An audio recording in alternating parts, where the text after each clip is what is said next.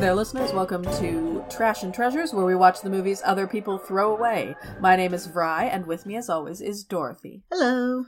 And this time around, we have a special commission episode. Yay! Yay. Uh, yes, uh, thank you, Rasheen, for hiring us to look at something that is, I think, a little more present in the popular consciousness than, uh, Our usual fare. yeah. We we have done the occasional, not even bu- Blockbuster. uh, yeah, I guess blockbuster, but not quite like this. I think. Yeah, but I think it's a really interesting one to talk about. Yes. So thank you, Rasheen, for asking us to talk about the 2009 film reboot of Star Trek directed by J.J. Abrams. I this is the only time I will say his name correctly this entire podcast. I feel like this will be a slightly interesting episode because first of all, we have to Wow, way to damn us with faint praise. Wow, that unconscious really comes out, doesn't it?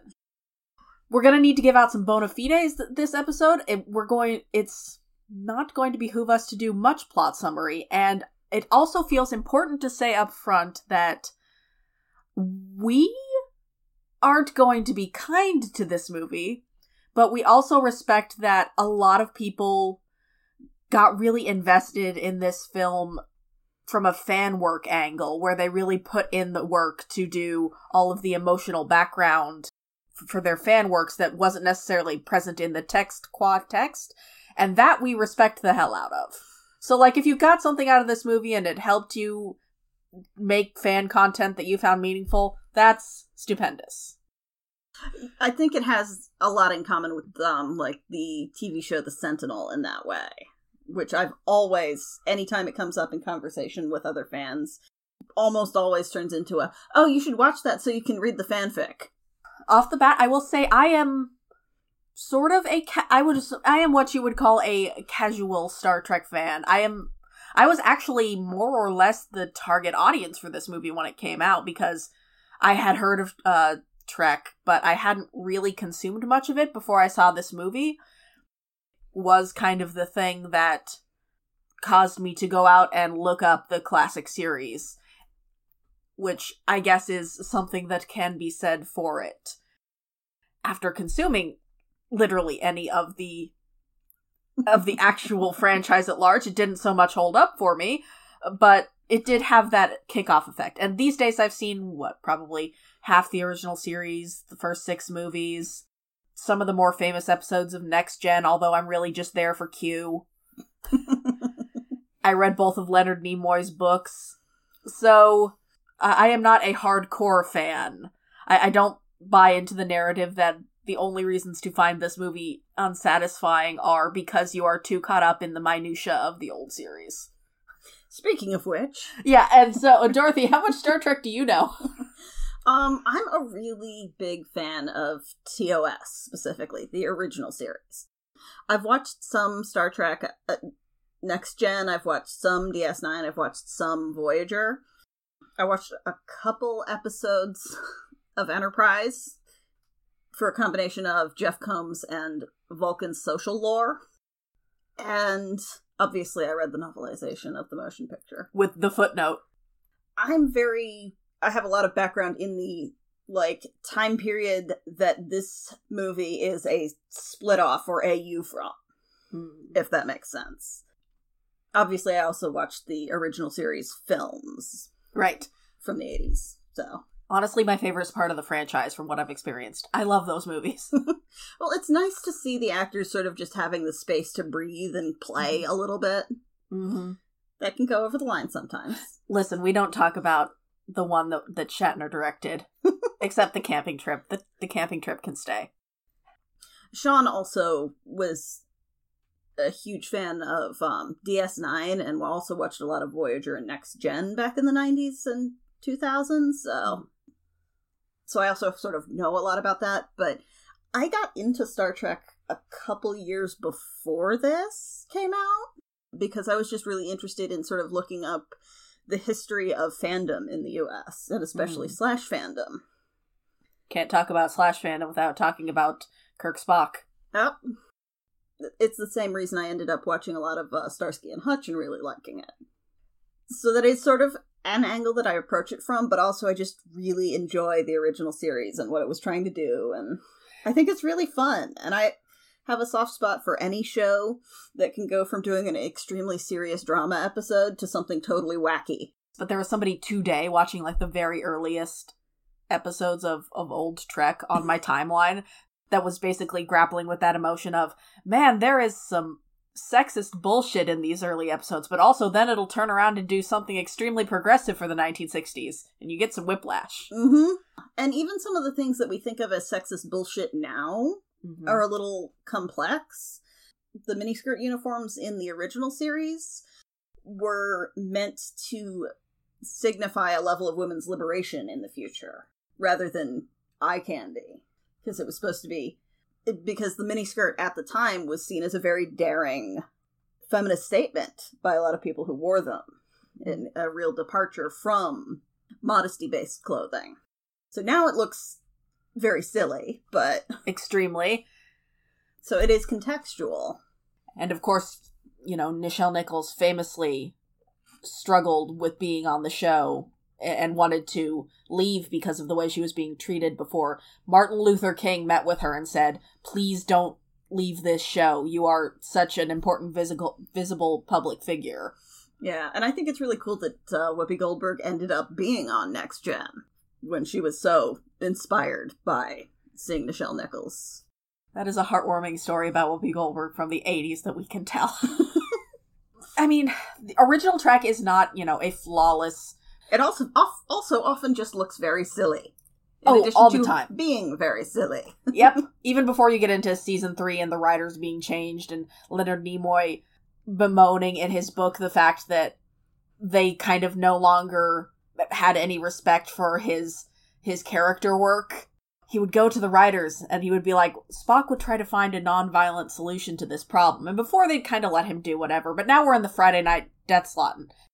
Well, the script says that you punch somebody. And you know, I think we can sense that.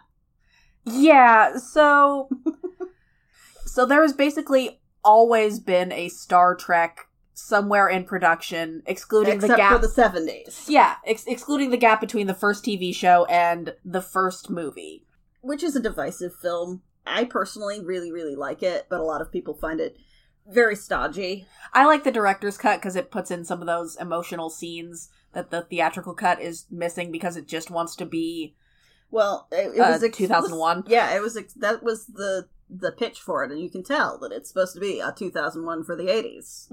Which doesn't necessarily make it very engaging because the only part of it that's, you know, emotions is The two couples. Yeah, that.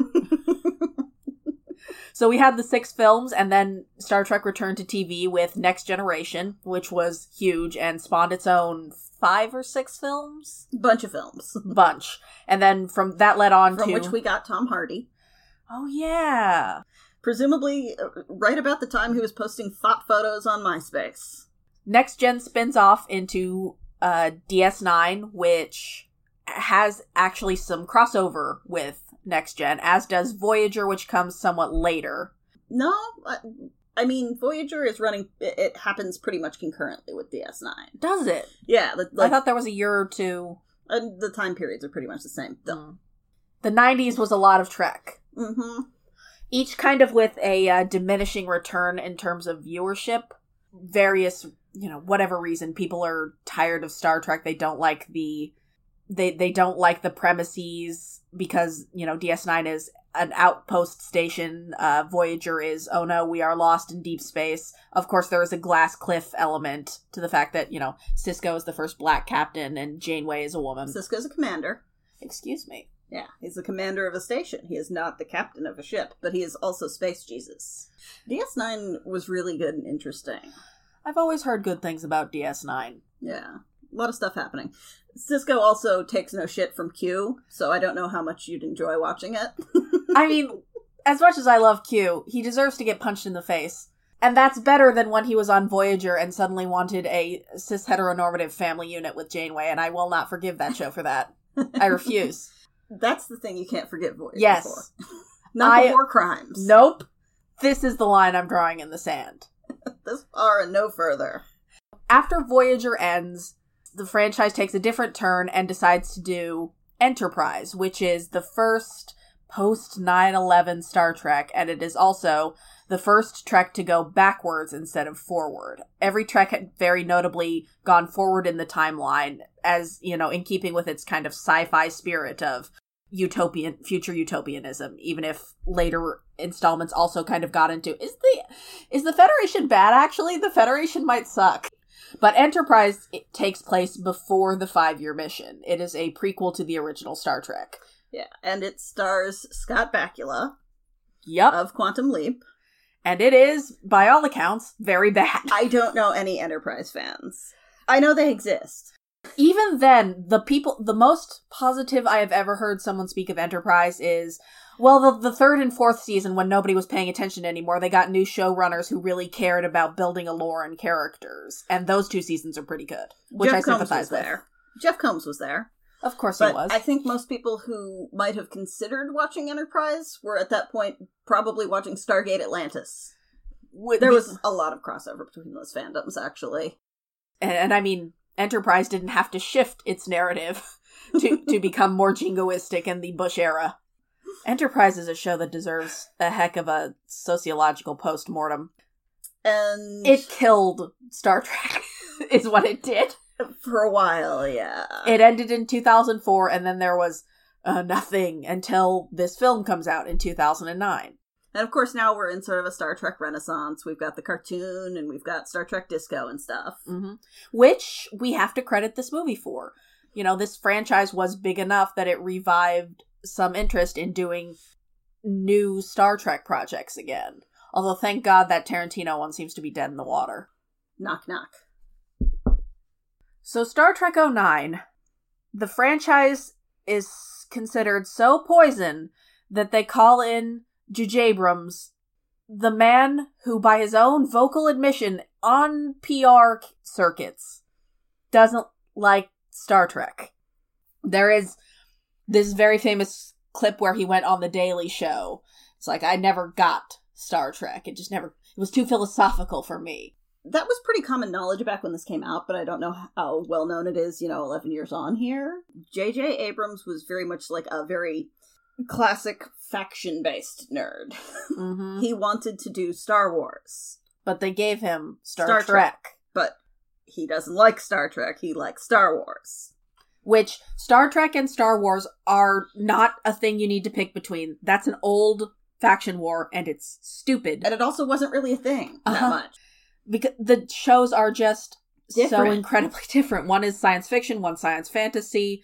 They have different emotional goals.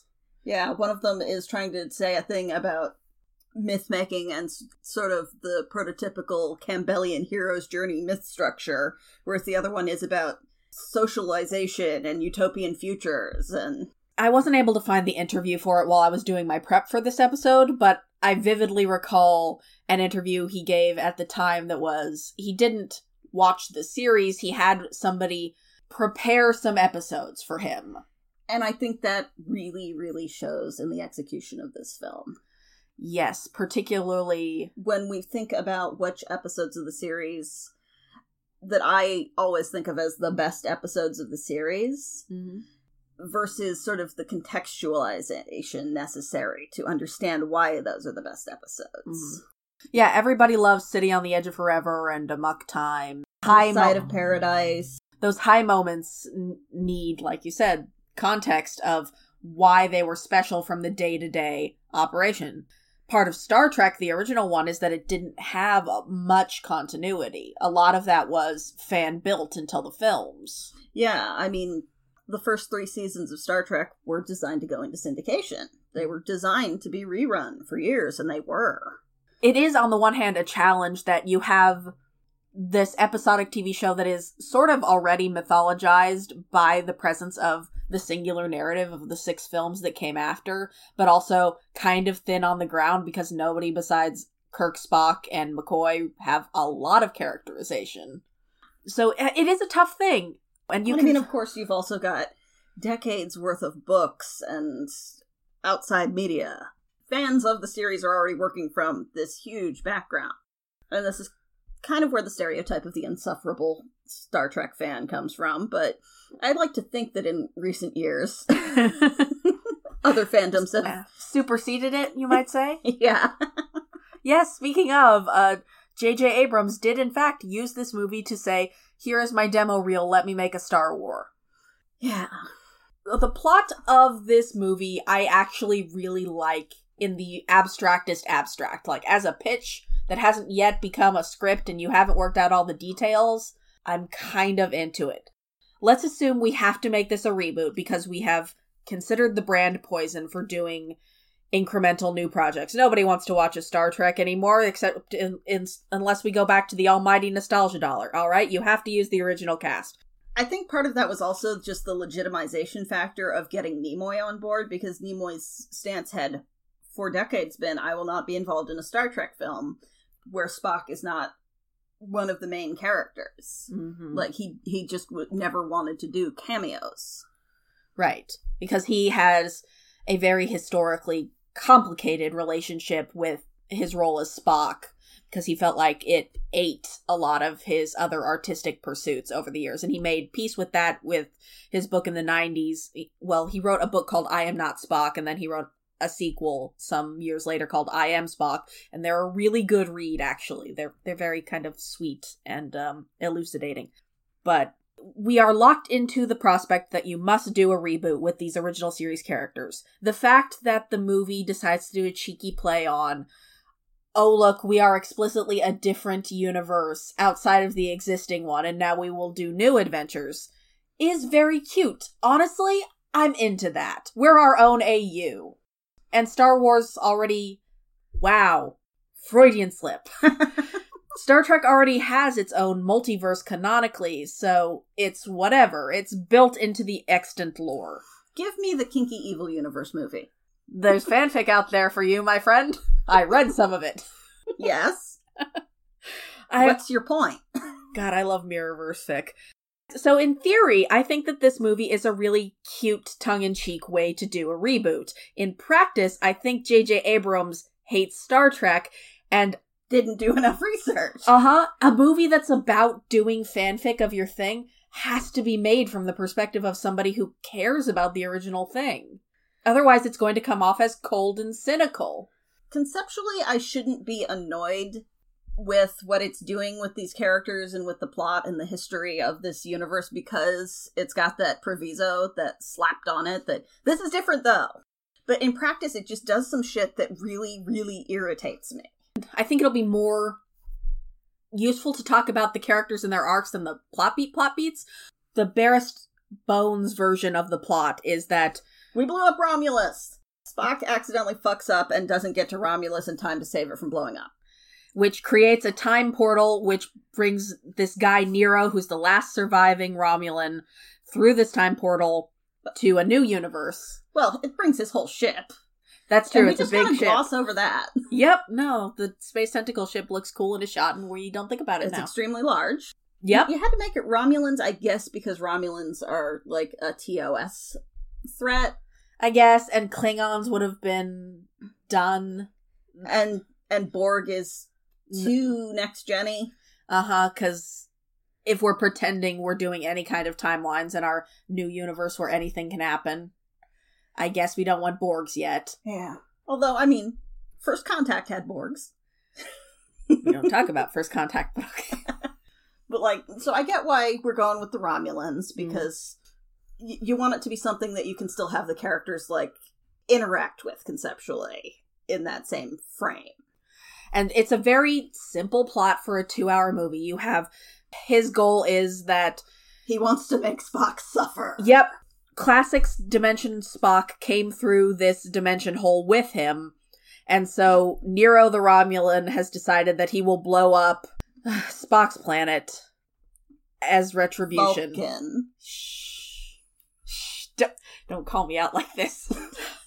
But because of timey-wimey bullshit, Nero emerged from the portal 25 years earlier or some shit. Yes, 25 years earlier than Spock did. So he emerged, immediately blew up a Federation ship, and then just been chilling, yep, he's waiting for Spock to show up so that he can hurt him. and do nothing else. Like that's his whole life. And Uh, everybody on his ship. And it turns out that this new dimensions version of the main cast eventually run across him when he gets off his ass and decides to start doing the Spock revengeing and blow up Vulcan, Like that's on now. which leads to a pew pew space battle shootout where Kirk, despite only being a cadet, gets launched all the way to captaincy. And these are the adventures of our new voyages through space. The end. So now we have to talk about the nitty gritty. Yep. Because, like, again, conceptually, I like the idea that they're saying, no, no, we're doing something different. Mm-hmm. These are not your original characters or whatever. But number one, I fucking hate this very specific thing that multiple series that I've watched over the years have done, where they pull a timey-wimey bullshit that results in, like, my original version of a character getting stuck in the bad past and dying of old age. I take it very personally. The there the fact that there was a whole genre of fix fic for all right we're going to take the bad thing that you did to old spock and we're also while we're at it gonna fix the bridge. Hmm Yeah, I mean that is one of the great things about this is you can just bullshit the Nexus incident now. Because fuck it. uh-huh. Which The Nexus incident, for you, those of you who don't know, is when uh kirk got sucked into a pocket dimension where he with rode Malcolm horses McDowell. Yep. And then at the e- climax of that, Picard shows up, they talk for a little bit, and then Kirk gets a bridge dropped on him, and that's how he goes. Which is still better than the original plan for that movie, where he just gets shot in the back and dies ignobly. Yeah.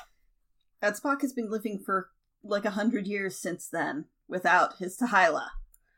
It's too sad. Mhm. You have to explain that word now. Because Um, it doesn't show up in the series proper. It's a term that me- that's a Vulcan term that means simultaneously friend, brother, and lover. What? No, it means or. Definitely it could mean or any of those things. It doesn't. They gave a special gay ter- Vulcan term to Kirk and Spock, but we're still arguing about this, I guess. Yeah, Roddenberry also conceptualized these two characters specifically after reading a Mary Renault book about Alexander and Hephaestion. They're back! Hey. Nothing is safe from Alexander and Hephaestion's gayness. That's right. Not Hannibal, not this, not some other third thing. Not. Smallville. There, it- yeah, there it is. Even beyond the Spock thing, because Like, that's a personal thing for me that annoys me. Yeah, that can be fixed fairly easily. I get mad about Kirk. This version of Kirk is just the bad Saturday Night Live parody version of the character. In many ways, yes. And it's extra frustrating because having seen Chris Pine in other stuff, he's a very good casting choice for Kirk. This entire cast is wonderfully chosen. Like, there's not anybody who I'm like, you seem like a terrible choice for this role. Sean has opinions about um, Karl Urban as Mm. Bones because he thinks he's taking it a little too hard into parody because Bones is his favorite. Right. Yeah, no, fair, fair, fair. I don't think anybody is inherently wrong for the role. I think that many of them have been directed badly.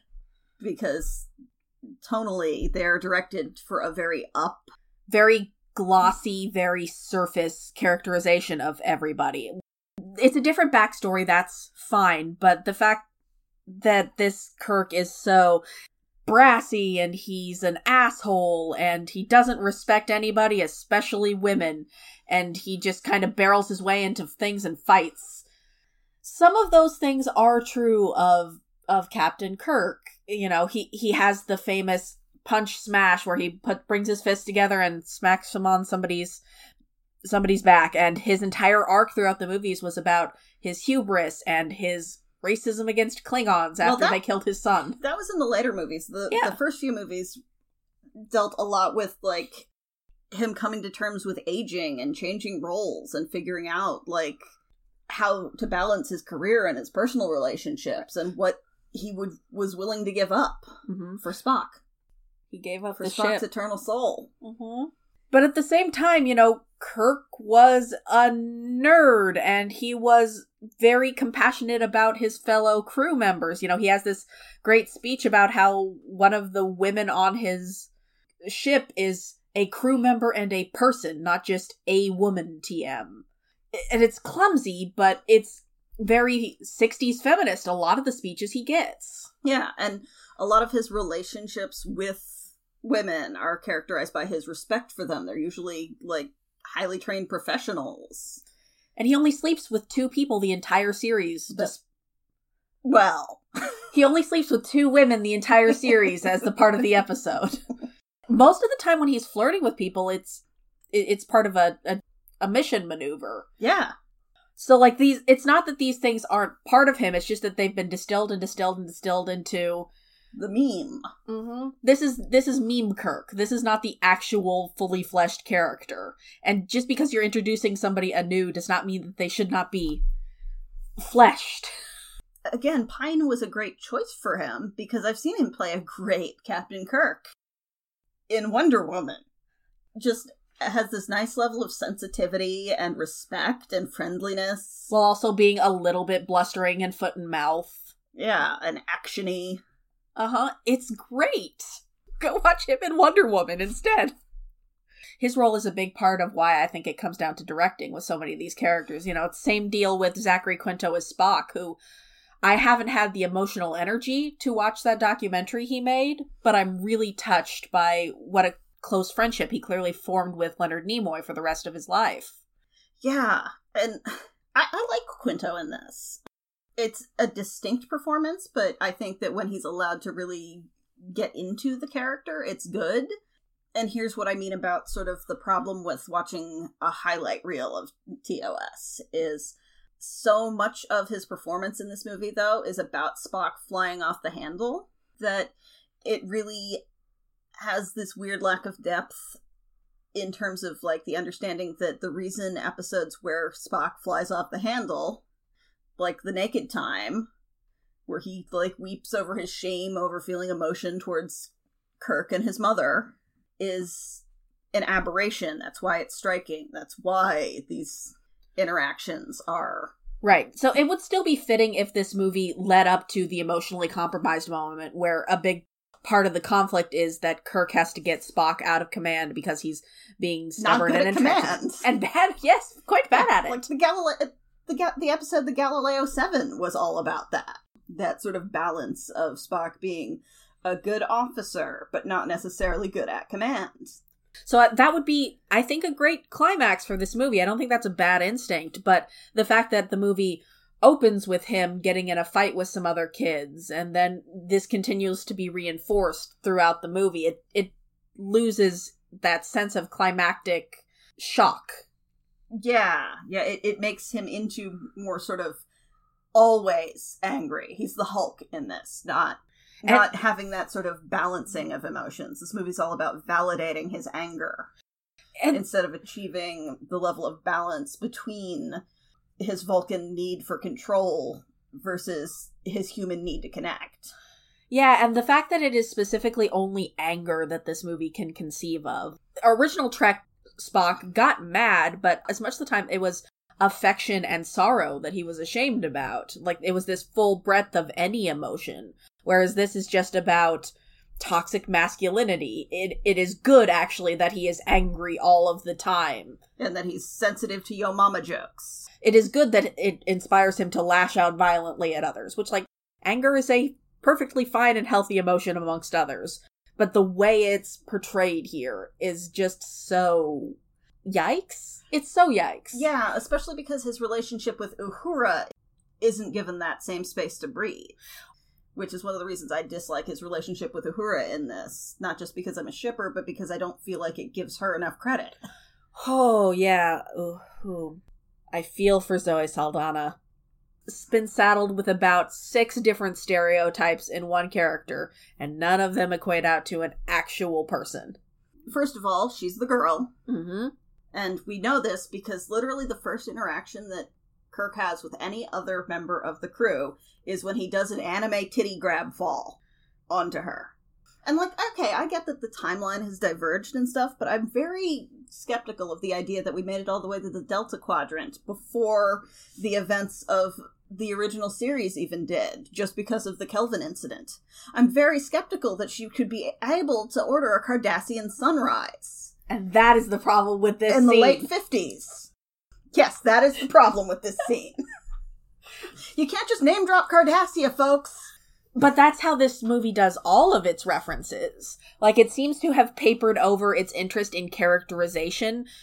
I'll be real with you folks, I am not somebody who gives much of a damn at all about the technology aspect. I'm just here for the character work.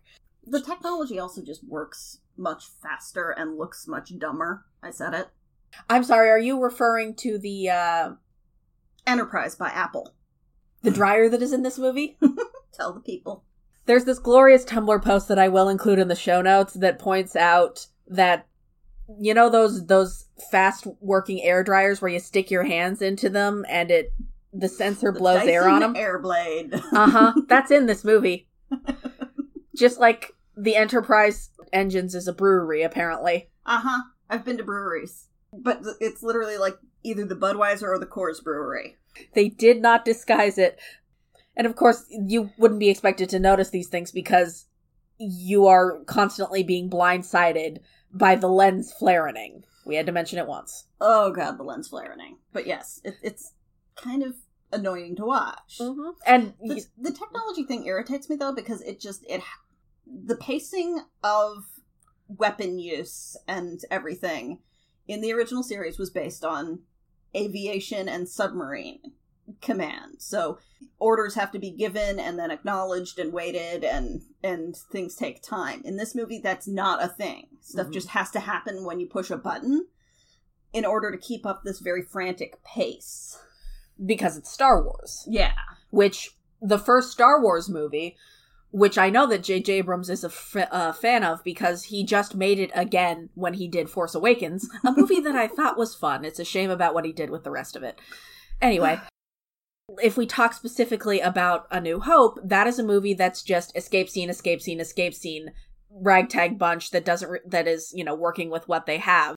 There isn't an entrenched power structure like there is in Star Trek, although he's done his best to make this whole training mission gone awry setup as much like that as possible so he can get away with making Star Wars again. Yeah. The fact that R2D2 is in the, the it's a stupid thing. It's a small thing, but it makes me angry.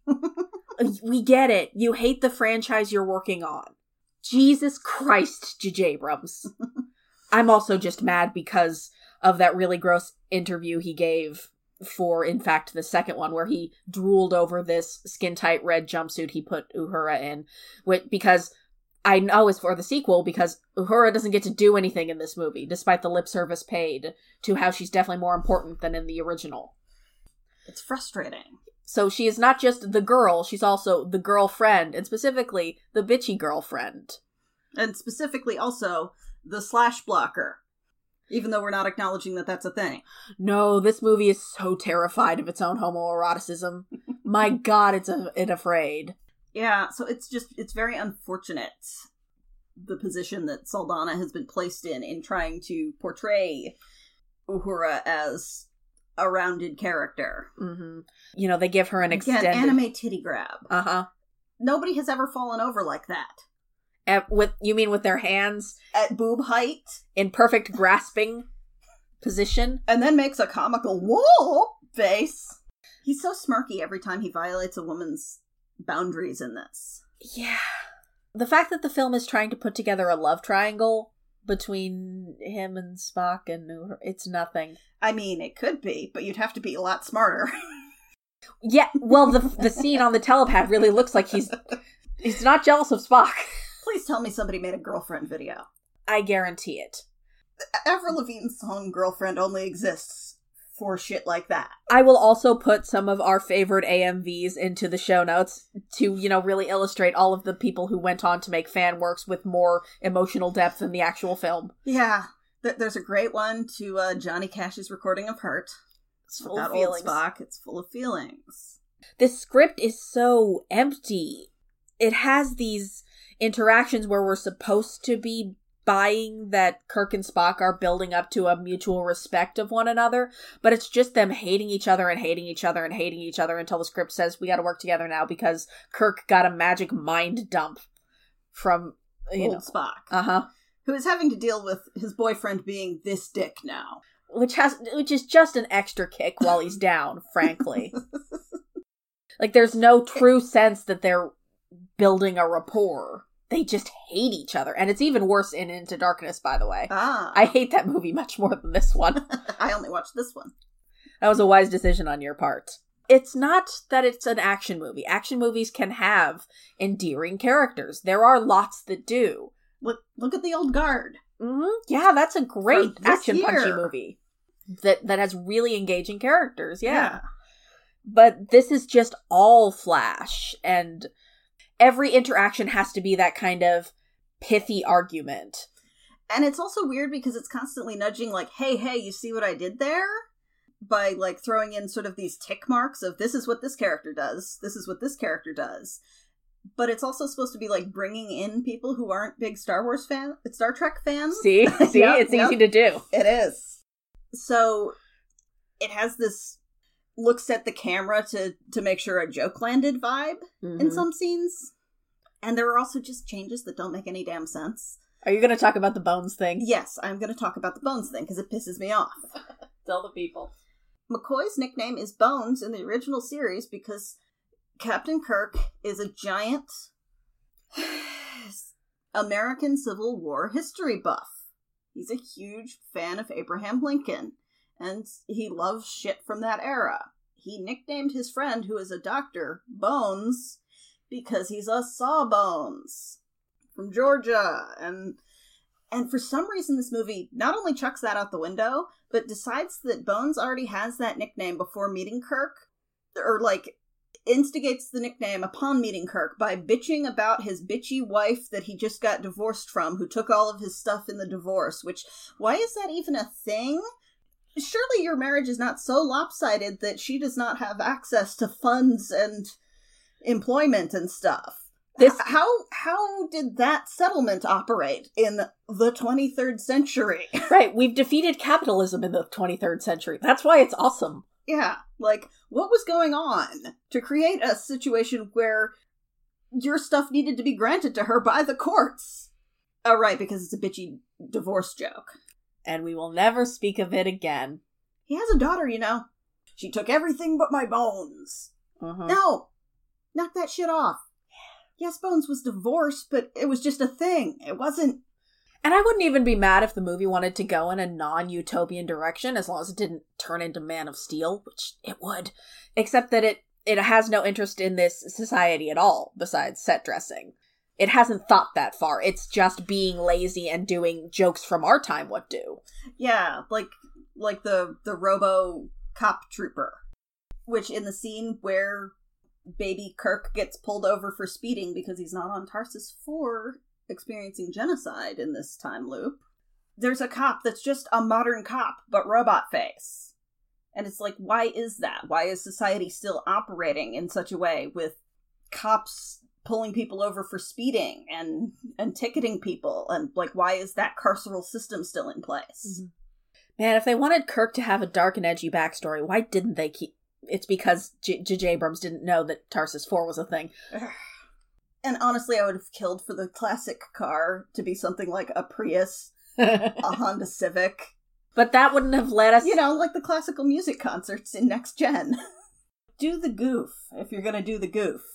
At least have thought about it this much. Not that I should be surprised. You know, I'm laying this a lot of this on J.J. Abrams because because I resent him, but also because he seems to be the kind of director who runs with the same crew. The two women who work as his editors have done basically all of his movies except for Rise of Skywalker.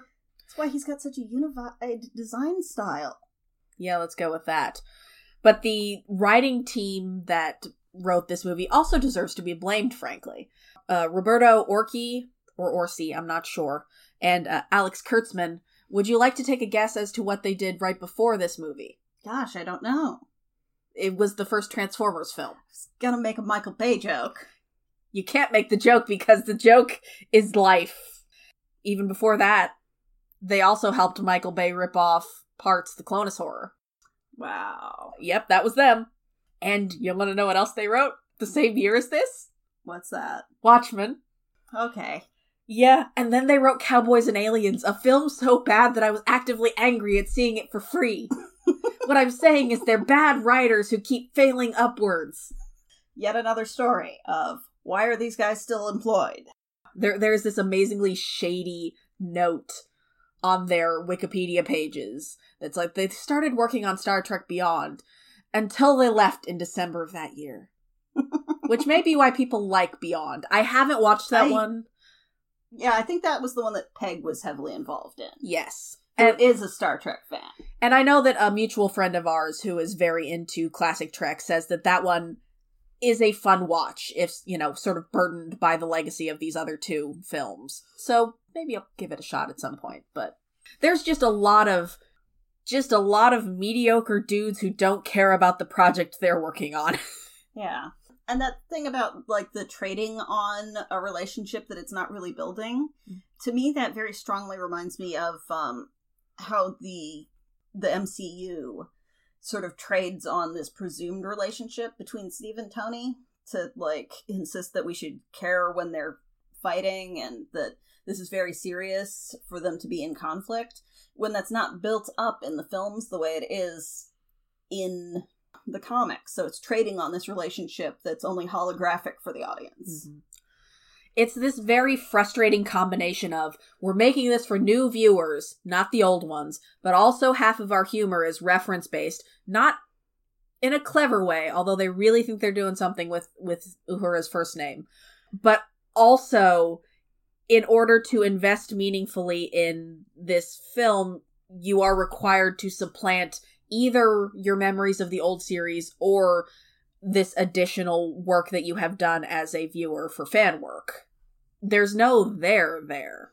I didn't have the courage to show courage isn't the right word. I didn't have the heart to show this movie to my mother who is the biggest Trek fan, you guys. It is the cutest thing. She had a she used to ditch class to watch it in college and she had the biggest crush on Leonard Nimoy. Oh, and I'm still very sad that I couldn't get his autograph for her before he passed. Oh, bless. Mm-hmm. Good taste.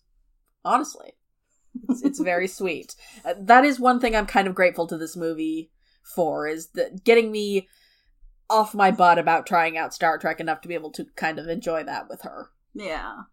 And this is, again, a thing where I think that a lot of fans came in clutch and concluded that, like, the reason to trade on that relationship is that, like, so many fanfics that do this that are like, so when old Spock melds with Kirk, it activates their bond in this universe too. And they're inexorably drawn to one another after that. Well, kind of fucked up is there dark fic about that i hope Oh so yes. Oh yes. Duh. And it just frustrates me too because as somebody who's really interested in the Vulcans, not as like a perfect society, like Vulcans are super fucked up, but as an interesting society and as such a part of my favorite characters, Spock, it frustrates me that they destroy the planet, Vulcan, and kill his mom, rip amanda. Who is an interesting character, but i like amanda. She's not a perfect woman. She's made some fuck ups but she's Yeah, very but interesting She's very interesting. And she's such a part of Spock as a character that it's disappointing that she was just brought in to be fridged. But it really bothers me that they blew up the planet Vulcan because not only does that like destroy the physical space of Vulcan, that is destroying the physical remnants of the Katras of every Vulcan who has died on the planet since they learned how to store Katras that is the destruction of souls. It's like on an even higher level of genocide. It's really fucked up, but there's not like really a recognition that that's what's happening because Star Wars blew up a planet, vulcan alderaan now Valderon. And and the destruction of Alderaan was, let's face it, treated extremely lightly in Star Wars. mm-hmm carrie fisher had an emotion about it And then spent the rest of the movie patting Luke on the back. Gosh, that old hobo's dead. Yeah, that must be hard for you. that guy you knew for three whole days? Damn.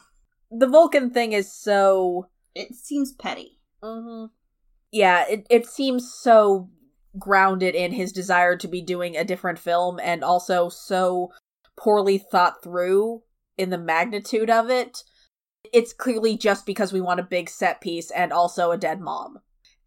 The degree to which this movie does not give a fuck about women. And also so that now Spock can be pissed off and set his phasers to kill. Because that is the manliest and most powerful emotion for him to possess. So now And- he and Kirk can both be aggro dickwads at all times. but we'll replicate the choking scene. Because y'all like the choking scene, right? Eh? Eh? This movie makes me tired. It's weird because I feel like there is a perfectly good execution that exists if you, as the viewer, do all the work. And I feel like this is trying to be an enjoyable watch by having all this, you know, silly, wacky stuff and, like, look, look, sausage hands. That's a weird bit, but I don't hate it. It's super weird, though. It's super weird that in the middle of a very serious set of circumstances, we're also doing allergy jokes. In a movie that does not. All of the bits in this movie feel very out of place. Not necessarily in that this should be a serious times movie because Star Trek is often goofy, but in that the place- Whales. Uh huh. But like in the places where they decide to deploy them feels very odd and unfitting. I don't hate the hypo bit, but it it's weird to have it as the third act Like- is ramping up. Yeah, like overlapping with Kirk realizing that his father's murderer has emerged from the shadows. Right, like okay, now you do this in act 2, not as you're going into act 3. Yeah. Bafflingly put together film. And the supporting cast are all doing a good job. Yeah. And in their roles. Like John Cho is clearly having a lot of fun, claiming to have combat proficiency, which actually basically happened. Yes, when, when George Takei got uh, the role of Sulu, he they asked him at the interview whether he could fence, and he lied like actors do and said yes, obviously, and then immediately ran home in a panic, trying to learn to become competent in this thing he said he was good at. Yeah, so that's like a nice layered joke that I'm not sure they meant to make. Was having Sulu be like, totally, I've got combat proficiency, and then show up to a fight with a foil, which, as we all know, every hero needs. Anton Yelchin is good. Yelchin's phenomenal in Green Room. I like Yelchin. Mhm. He's doing his best, and I feel really sorry for him considering he's actually Russian and is saddled with doing the Chekhov accent. Uh huh.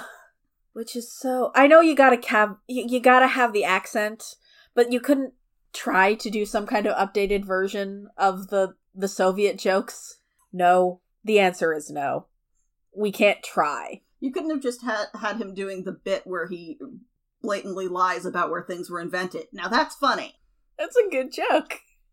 What's a nice compliment sandwich thing I can say about this movie? Some of the action set pieces are nice in abstract. Like the bit where they're they're parachuting down. I liked that. I like that we have a random dies. reason why the red shirt dies. like we we've invested this tiniest droplet of characterization into this guy not pulling his it is unforgivably long for the kind of movie it is. Yeah, it's it's two hours long, but it's also, two hours and eight minutes long. But also, it doesn't stop long enough for us to To, to have those- to invest. yeah to have those moments with the characters because it wants to just be action and fun and not all that stodgy philosophy. Which I don't understand how you can say that Star Trek's too philosophical and then like Star Wars. because Star Wars' philosophy is in the the broadest, simplest archetypes ever that J.J. Abrams has watched more of and therefore internalizes more easily. Well, and it also might be that Star Wars' philosophy is philosophy.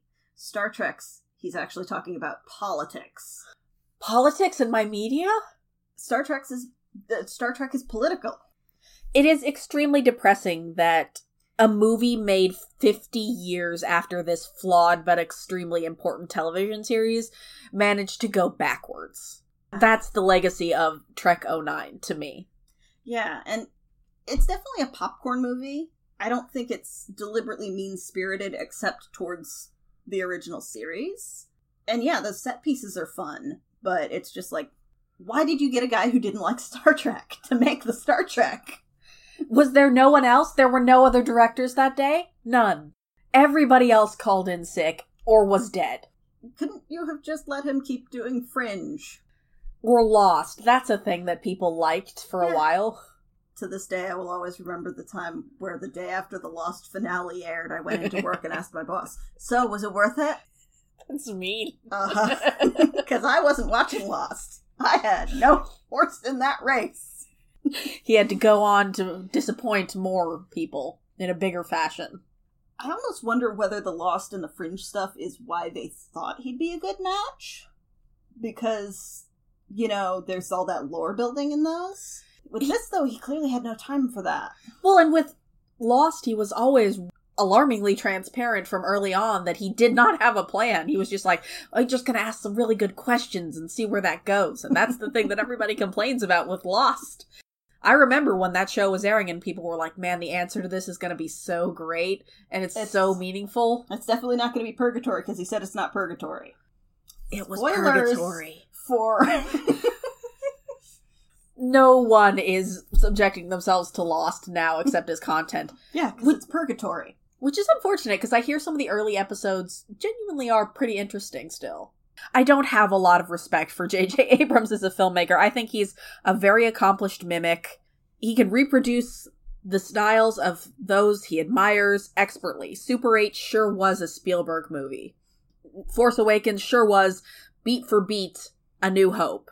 But this movie is not a Star Trek movie because he doesn't love Star Trek, so it's just Star Wars wearing the flayed skin of Star Trek.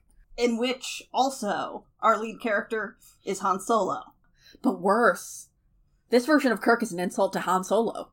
And because he doesn't like Kirk, because he thinks Kirk is the memes, because he Mhm. only watched a selection of episodes. Which were probably all the, the most actiony Kirk ones. yeah, and, and the ones where Spock freaks out. It's not all bad, you know. A lot of people made a lot of really great fan work out of this. It got Star Trek back in the public consciousness, so we have Star Trek again. I'm not here to say knock it off, although I was sad for a while. I couldn't find any old married space husband fic without the new kids in it. But that's just me being old and crabby. That's not their fault. Yeah. And I am glad that we got a chance to revisit this because I think as a history piece, it's very interesting to I've said the word interesting too many times today. to, to situate as a piece of its franchise and as something that both that I think happens a lot but not nearly so overtly as nostalgia bait properties go. So I think it's a very worthwhile cultural document in that way. And I hope to never watch it again. But thank you, Rasheen, for this opportunity. I hope that we didn't destroy a movie you like too much. Yeah, because this is one of those things where, despite the fact that I have all of these thought out objections, it is ultimately a matter of personal taste and my own situating mm-hmm. with regards to it. As much as this movie makes me actively angry, I don't I don't consider it a movie that I need to shake people and tell them to stop enjoying. That's a different class of movie. Yeah. Thank you so much for joining us, listeners. We hope that you enjoyed this episode. You can find more of our stuff by searching for Trash and Treasures on SoundCloud or your podcatcher of choice. You can also email us at trashtreasurespod at gmail.com. We love to get email, or you can find us on social media. We are on Tumblr, trashandtreasurespod.tumblr.com, or we are on Twitter at trashpod. You know, come chat with us wherever. We'll give you a shout out on the show. Uh, special shout out to Anne, who always leaves s- comments on our SoundCloud, and then I forget to check them for two weeks. But we do appreciate you. and we're sorry for exposing you to that Lindsay Lohan article. It's upsetting. Due to life things, the schedule got reconfigured a little bit, obviously, as you're listening to this. So next time you'll actually be hearing our Commission drunk book club episode. Gosh, so many people giving us money. My heart. Speaking of which, uh, so we we have a Patreon, patreon.com slash trash and treasures. Uh, every little bit helps us keep the lights on, helps us acquire rarer media, and we really appreciate folks' contributions. Our patrons get access to Dorothy's drink recipe book and also to bonus episodes at $5 a month, which we Which put we out are- monthly. Well, which we supposedly put out monthly. We I'm working on a little bit- backlog. we're a little bit behind, and we do apologize. A lot of it is my fault because the school semester kind of ate my spare time, and I do apologize to all of y'all. Yeah, we'll we'll be getting those out to you just as soon as we can, but um, we thank you for your patience and apologize for dropping the ball on that.